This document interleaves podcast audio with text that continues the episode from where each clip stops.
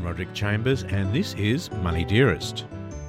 Money Dearest is a podcast series focusing on elder abuse. It's brought to you courtesy of the Sydney Community Foundation and the Perkins Family Foundation and produced in the studios of Radio 2SER FM.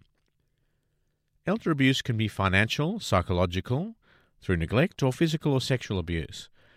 Many people don't want to think about the ending of their lifespan, but it's one thing that we know will happen to us all at some point. What do you want the end of your life to be like? Is it worth thinking about the way you wish to live in the future? I'm sure you're thinking yes. Yes, I do want to have a say of how I live when I'm older and less capable to make decisions on my own. In this series, we look at ways in which your will and preference can be carried out beyond the point at which you have the capacity to fully control all the aspects of your life.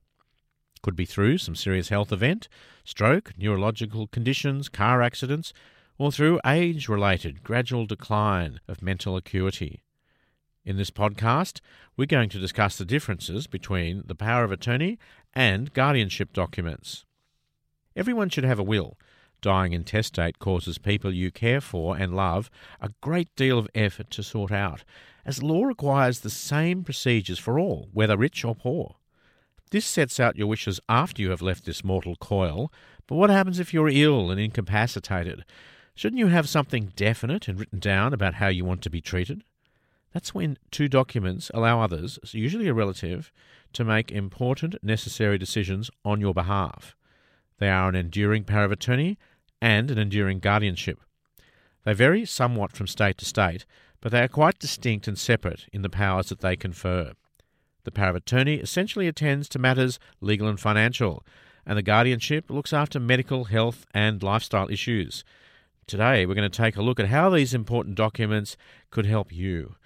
Tanya Katsanis is in the studio with three people who know exactly how the powers work and what happens when something is not quite right.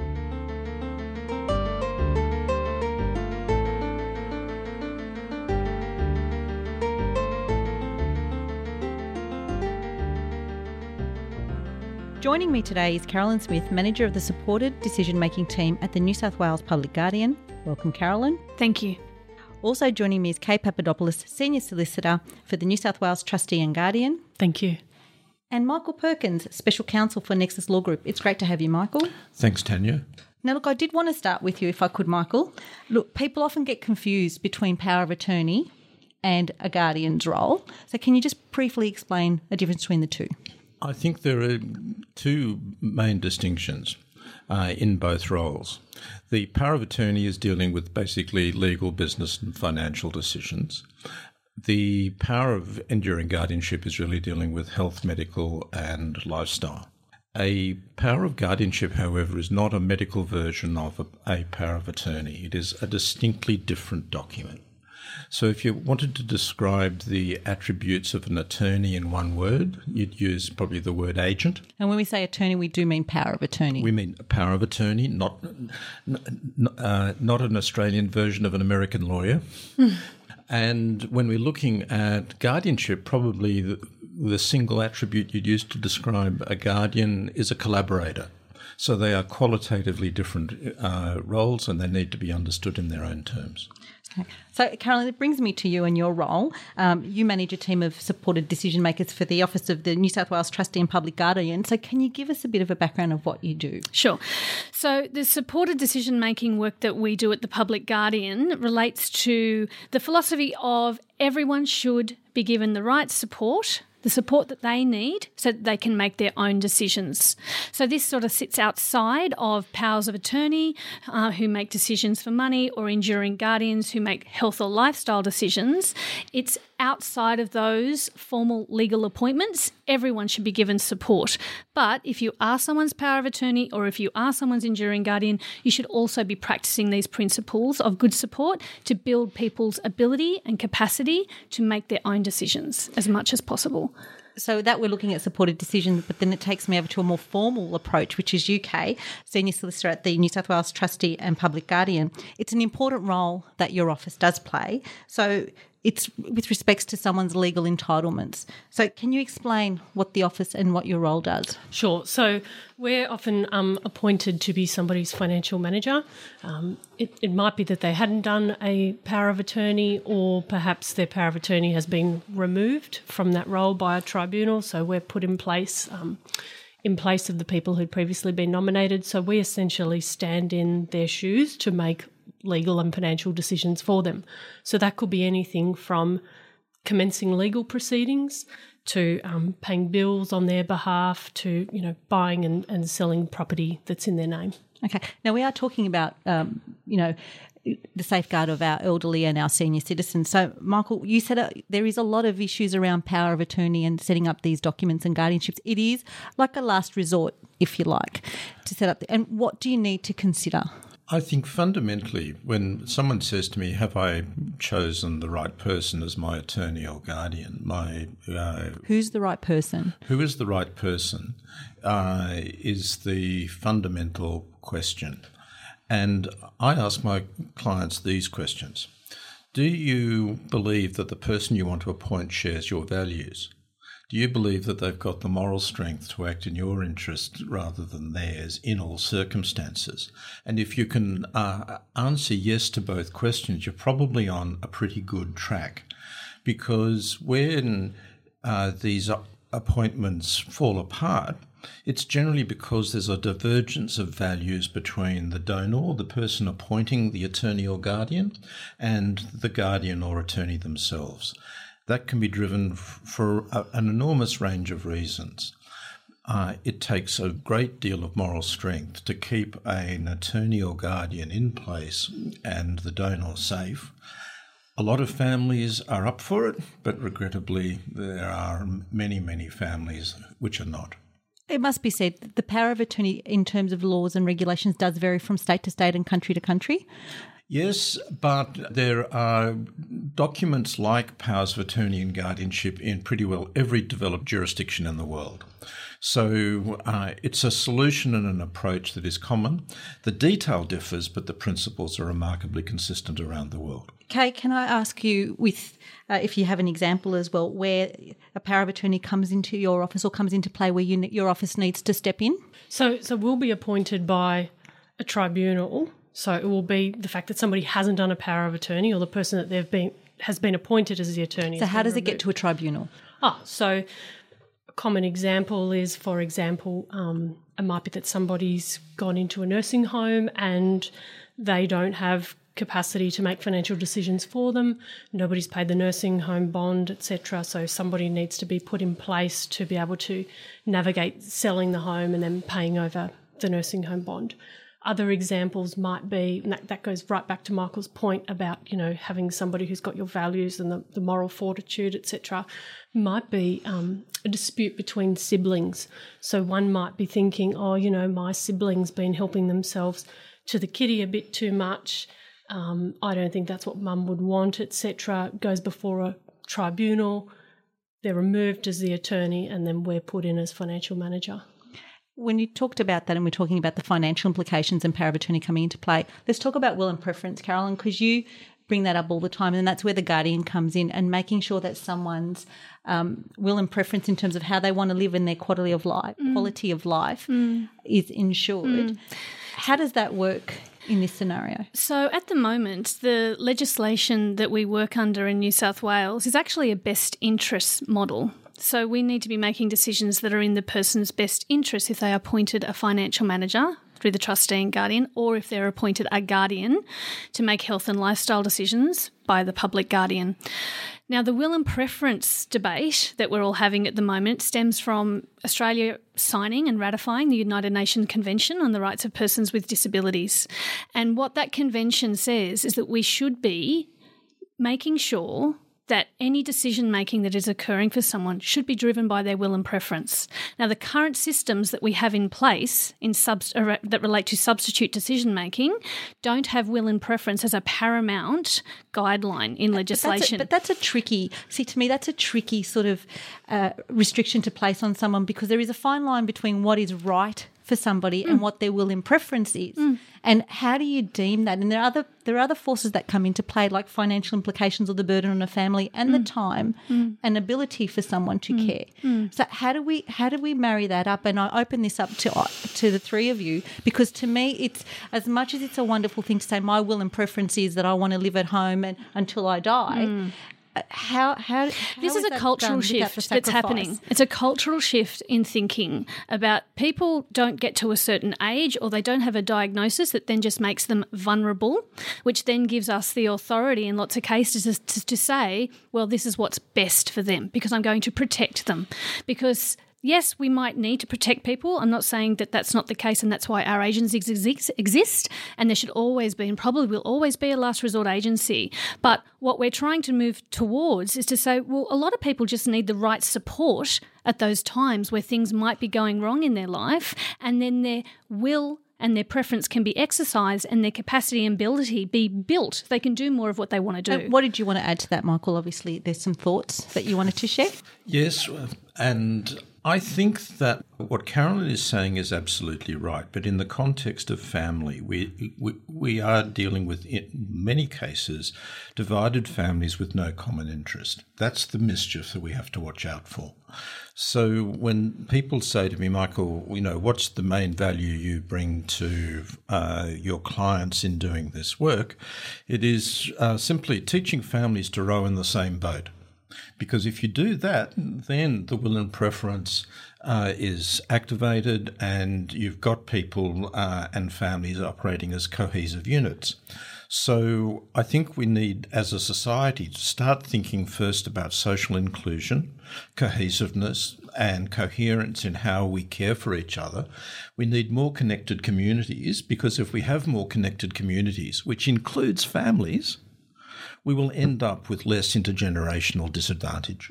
So uh, it's a social challenge, but we've had social challenges. We've had seatbelts, we've had drink driving, we've had smoking. This is just the next social challenge in front of us as we all get ready for our 100 year life. It must be said, though, people that have got children and are aging would generally, out of familial obligation, appoint their child or a family member who may not be the right choice. So, how do we educate those people to actually make sound decisions that will benefit their well-being? Sorry, do you mean the per- the donor or do you mean the person they're appointing? The donor. I think it comes down to the conversation with with the person they're making the power of attorney with. Um, so I'd been in private practice for about 14, 15 years prior to joining trustee and guardian. And um, when we'd have conversations with people about who they're going to appoint as their power of attorney, we would have, you know, a complete fact finder of their financial situation and their family and, you know, grandkids, niece, nephew, what's important to you, all of that sort of thing. And then we'd have at least a one hour discussion beforehand trying to find out a bit about really who's who in the zoo, where do they live, how do they get along, you know, is their daughter in law, son in law. Was it an easy discussion to have, Kay? Um, I suppose Trying to convince them to appoint someone else that may be better Well, well, fitted for a role okay. of guardian or power of attorney? So I feel that it it comes down to the questions that you and the conversation that you have. So I would never outright say, I don't think you should appoint them. You'd give a scenario and say, how do you think this would play out in that scenario? So for example, say somebody said, well, I'm on my second spouse and they and my eldest child from my previous marriage absolutely do not get along, etc. Then we'd have a think about, well, is it is it appropriate to appoint both of them at all? No, then we bring in somebody else who might be, you know, a bit of a, a circuit breaker or have values and be able to broker the family. Michael, how easy is it to challenge an appointment? So if a family member's not happy with who's been appointed as a guardian or an attorney? You have to remember that going before NCAT, which is the tribunal that supervises attorneys and guardians, as uh, is a tribunal that's going to need uh, reasonable evidence uh, before it's going to act. So it's not going to be trivial, and uh, and it's not going to be cheap, and it's going to be painful for the people concerned. You really need to think twice about getting the appointment right in the first place, and that's why, as a normal act you need to start thinking about the act of appointing a power of attorney or a power of guardianship as no less complex as actually creating a will. You've got to, in many cases, put as much effort into a power of attorney and guardianship as you would into your will making. And because, uh, quite frankly, and this is said with someone from someone who is looking after a 92 year old mother and a 93 year old uh, mother in law, power of attorney and guardianship, if they are going to be long lived, is going to have far more impact on them, themselves and their family than just the administration of a will. Mm. So the uh, whole idea of a power of attorney and guardianship as being some trivial little piece of paper that you fill out quickly and don't think about the consequences. That's what we have to stop people thinking about. Well, let's talk about preparing these documents because it has to be considered a blank page. I suppose, or there, is there anything that has to be included that you must have in a power of attorney document and a guardian document? There is a statutory form for each document that sets a that sets a, a baseline and you have to have the statutory minimum in there. But the problem with that is that it sets the appointment in a in a very broad context, and it doesn't give any particular guidance to the attorney or guardian about the donor's expectation of how should this role operate. So when we look at what we do with a power of attorney and guardianship, our documents actually have a substantial amount of administrative guidance in them, and then the uh, and as necessary, depending on the circumstances of the client, that can be su- supplemented by advanced care directives and other forms of memorandum of wishes. So what we generally do when we're explaining this to clients is saying, look in creating the power of attorney or power of guardianship, you're setting up power. That's like um, getting into a sailing boat and turning the engine on. What you've then got to think is okay, what course do you want the boat to run and who's going to be in charge? So, supporting the uh, decision maker, which I think then takes us back to the supported mm. decision making points that mm. Carolyn was making, supporting the decision maker is a job for the donor and uh, and I think that it needs to be looked at as being good professional practice, and we need to look at how do we advocate good practice at a professional level, not just at a client level. Mm. And how soon should we enact that? Sorry, did you want to say something? I, I, was just going to say I agree with Michael in relation to the the support work. There, it all comes back to knowing the person, mm. and that's the heart of all of this work around supported decision making that lends itself to all the planning ahead documents. It's about the person at the centre, it's about their strengths, their experience, their knowledge, their wants or their will and preference. That's what it all has to come back to. And it's not about mum or dad appointing number one son because that's how it's always been. It's more about appointing someone that's actually going to make decisions that you would have made for yourself if you could.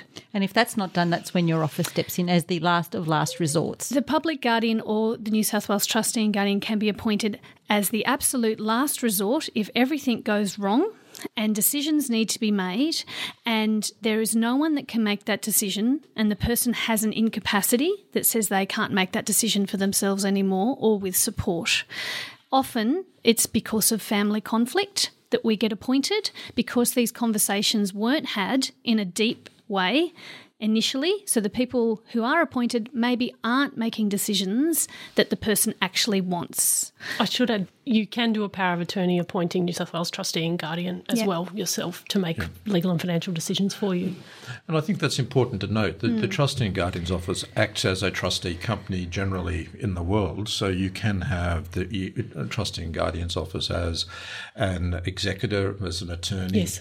uh, as a trustee, uh, depending on your depending on your circumstances.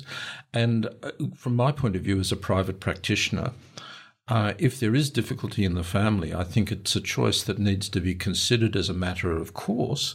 Why wouldn't I have a corporate or institutional trustee if I don't have full confidence in my family? Mm. It's something which needs to be thought about more broadly because the financial consequences of getting this wrong for the person under care can be enormous as well as their mental well-being and emotional. And damaging to family relationships. That's right. So looking at just the financial cost mm. of a family dispute after death we've had recent guidance from the uh, supreme court that uh, you won't get out of basic trip to the supreme court on a family provision claim for much less than 20 or 30 thousand dollars per side So the so uh, if you're going if you've got fifty thousand dollars of family wealth being blown up by a family dispute, well, hopefully people get the idea that it's better to invest the time and the effort to get it right in the first place. So then, can I just ask about duty of care and ensuring that someone is actually exercising their role and responsibility ethically and morally? Uh, on the New South Wales Trustee and Public Guardian website, there was a really good example where someone was made power of attorney. They sold their father's house um, to pay off their own mortgage, and it wasn't found out until dad passed away, and then the kids were looking for their estate. What happens in that situation, Michael? Good question. you have to look at where the money's gone. You've got to look at what who's responsible, and you've got to remember that irrespective of the rights or wrongs of a matter, if you can't get sufficient evidence, you may not actually be able to do anything. Money might just have gone. So, a step ahead of that before we get to the discovery, is there any way to police that someone is actually doing the right thing? I mean, often it'll be that other family members notice that something's gone awry or some funds have you know have not you know been deposited into somebody's bank account the way they should. I'm talking about with somebody's the power of yep. attorney. It's different with our financial manager because trustee and guardian does have some oversight. But if, for example, I'm Michael's power of attorney and I, you know, sell his house and then pay off my own mortgage with those funds, it might be that his family then notices at that point. Um, we've had cases where, um, say, financial advisors or accountants are a bit suspicious about something and they might raise something and then it can go through NCAT for that person then to be removed as financial manager. Michael? Okay, something to uh, note. This comes back to difference in state law. If you're in um, Queensland, you actually got uh, in Queensland an uh, Office of the Public Guardian or Public Advocate that has uh, investigation powers. Trustee and Guardian doesn't have investigation powers in uh, New South Wales yet. We do have an age discrimination commissioner that's just been appointed. Aging disability uh, commissioner. An aging and disability commissioner mm-hmm. who has been appointed. And um, and you look at South Australia that has uh, in the Department of Health a whole unit on ageing well and implementing their supported decision making legislation. So this is where New South Wales law is a bit behind the eight ball. Um, without investigation powers, it is hard for uh, people to do things unless there's very clear evidence of criminality, uh, which the law can attach consequences to. There is general uh, supervisory power in NCAT and the Supreme Court. Uh, you've also got the mental health tribunal, but it all takes time and money, mm. and uh, and emotional effort, and uh, and for me, the most difficult cases are the people that fall between the, the, cracks, between mental health, disability, and aged care. People that are simply socially isolated at home, not with much support, being ripped off.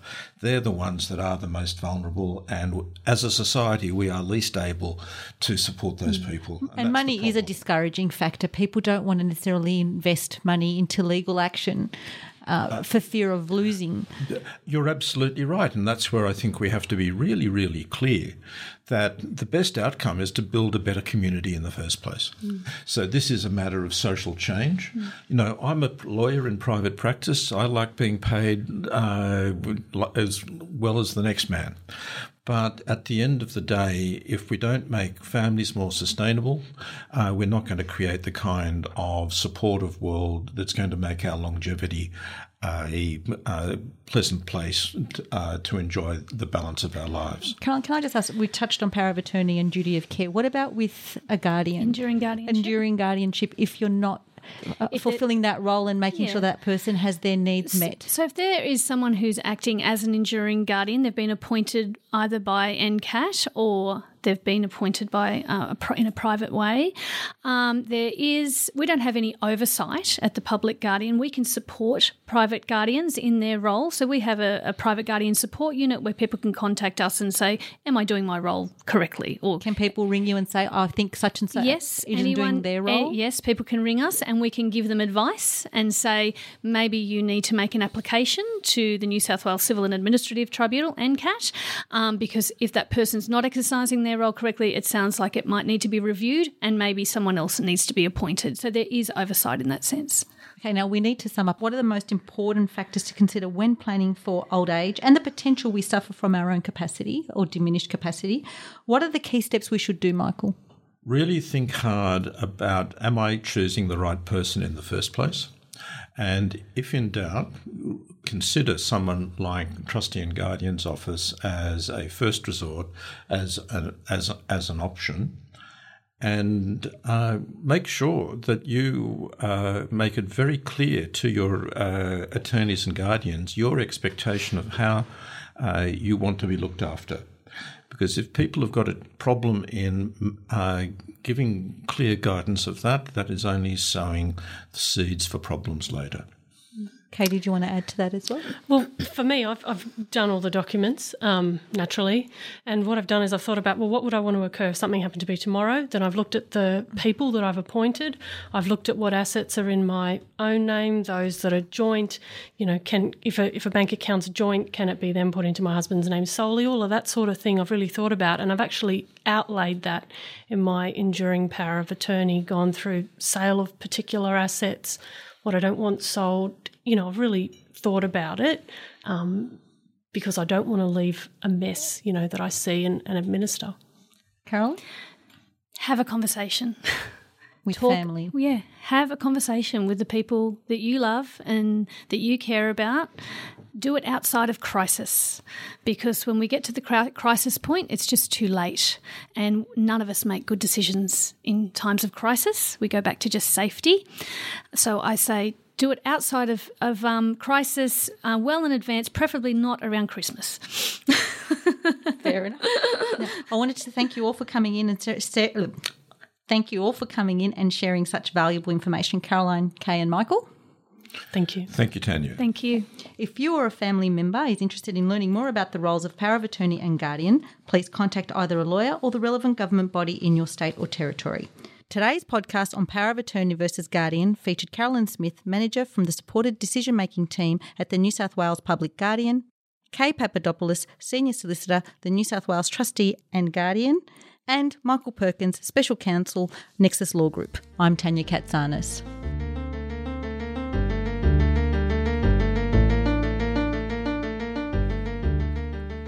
You have been listening to Money Dearest, a series podcast to help people navigate decision making through the stressful period toward the end of life. We hope this session looking at the offices of the public trustee and guardian and how they look after people's interests as a last resort can help clarify what can happen if family disputes get in the way of the care of a loved relative when they begin to lose capacity. Tanya Katsanis was with Michael Perkins at the Nexus Law Group, Kay Papadopoulos of the New South Wales Office of Trustee and Guardian, and Carolyn Smith, manager of the supported decision making team at the New South Wales Office of Trustee and Guardian. Music was composed by Kat Olchin and Poddington Bear, and 2SER FM produces this series with the support of the Sydney Community Foundation and the Perkins Family Foundation. Thanks for being with us. I'm Roderick Chambers, and we hope that you have found Money Dearest to be valuable and informative. Bye for now you.